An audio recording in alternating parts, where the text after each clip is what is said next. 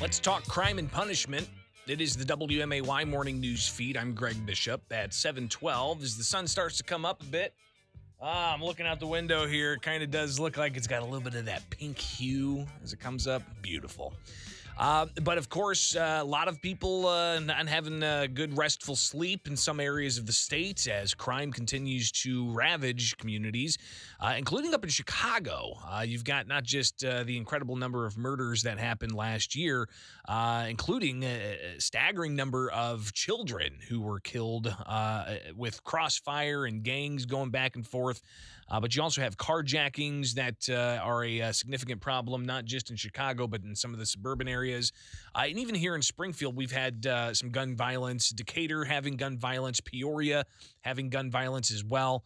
Uh, but how exactly the uh, the state lawmakers are going to uh, approach this uh, is is yet to yet to be clear. But obviously, there's some lines being drawn in the sand as to what. Democrats are looking for and what Republicans are looking for. Uh, so you've got crime rates across the state significant issue, uh, and some people uh, again not really having uh, uh a feeling of safety in their own communities. Uh, and you've got uh, the state legislature that's looking at possibly taking up other issues when it comes to criminal justice reforms or even when it comes to issues of police regulation.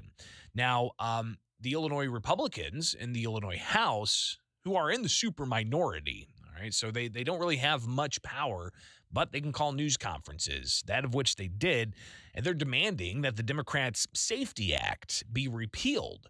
Now, um, the measure it uh, eliminates cash bail within two years. It makes it easier to decertify police officers by eliminating signed affidavits of complaints, meaning people can issue complaints anonymously against police officers, and those complaints could lead to hearings leading to decertification of police. It also mandates the use of body cameras for all officers by 2025 and a whole host of other things. I mean, this was a large, expansive bill that state lawmakers, the Democratic supermajority, passed in early January last year when the 101st General Assembly was getting ready to finish up because the General Assembly is only two years long. So they were finishing up the previous General Assembly at the beginning of 2021. And in the final hours of that, uh, they literally, in the final hours, like overnight, in the wee hours of the morning, uh, they ultimately passed uh, the Safety Act. And uh, a lot of law enforcement groups were concerned. They said that the definitions of a lot of terms were not correct and led to a whole host of issues uh, to where lawmakers actually had to come back with several what are called trailer bills. And those are bills that are meant to clean up expansive legislation to help redefine terms or to make things more clear. Uh, so they ultimately passed those in this General Assembly that started January of 2021. Uh, so all throughout last year, different ideas popped up, different uh, collaboration, law enforcement working closer with the sponsors saying we need clarification, we need better definitions uh, and a variety of other things. So they've had to do some cleanup legislation on that. Uh, but that uh, the legislation being blamed for increased crime by Republicans.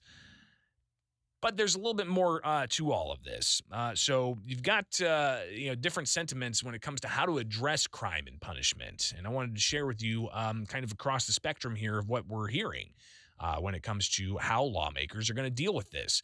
Uh, we'll start with not yesterday's news conference from minority Republicans. We'll start with a hearing that happened earlier this week in the House Judiciary Criminal Committee. So, this is a committee that deals with a lot of uh, uh, crime issues, and uh, it's led by uh, Democratic State Representative Justin Slaughter and uh, he uh, shared with the the committee uh, some of the uh, the questions that could be coming up, dealing with a variety of issues on Uh, penalty enhancements, maybe, or uh, dealing with police reforms and a variety of things. Uh, so here's Justin Slaughter.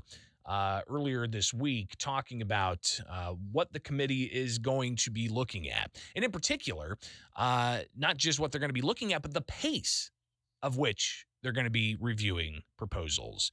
Uh, then that'll be followed up by House Minority Leader Jim Durkin yesterday responding, and State Representative Ryan Spain uh, talking about uh, the the importance that Republicans say is the repeal of the Safety Act. So here are some of the uh, the back and forth uh, between uh, lawmakers at the state capitol in how they're going to approach crime in the state of Illinois, uh, and in, in, particular when it comes to the the rate the rate the the pace of which they're going to address these things. So here's State Representative Justin Slaughter. We know there's an uptick in crime and violence. This is what we know.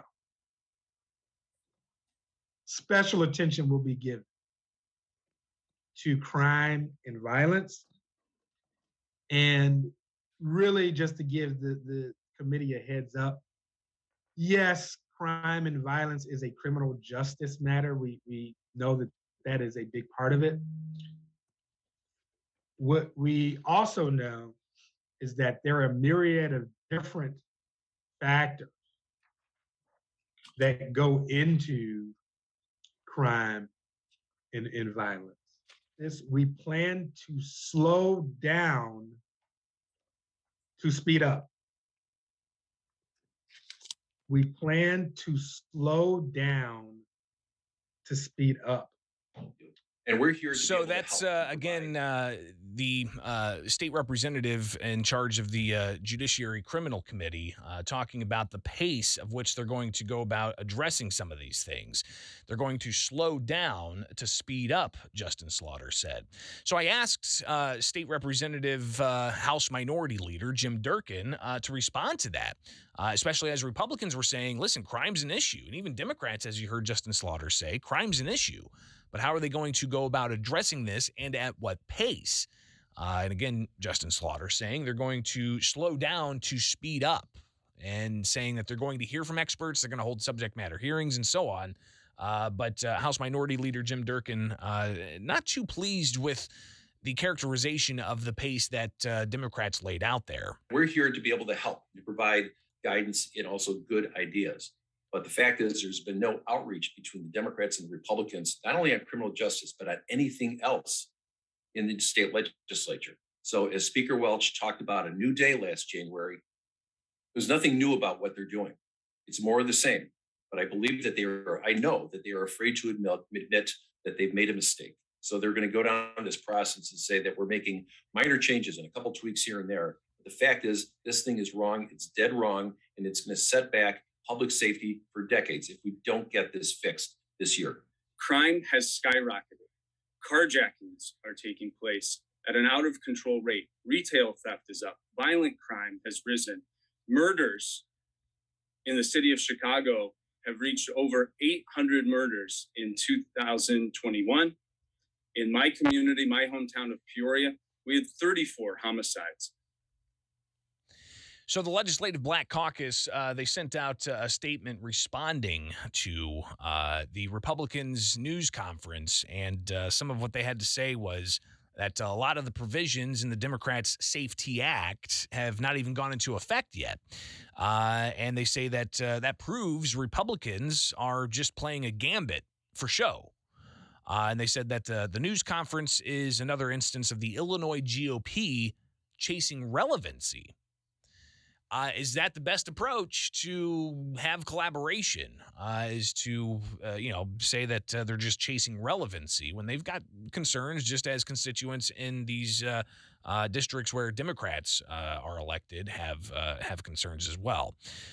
now you've got Governor J.B. Pritzker being asked about this yesterday, and he seemed to echo a bit of what the Legislative Black Caucus said was you know the the, the, the these implement these measures haven't been implemented fully yet, uh, and uh, the, the governor also went further to talk about um, uh, funding violence prevention programs and how.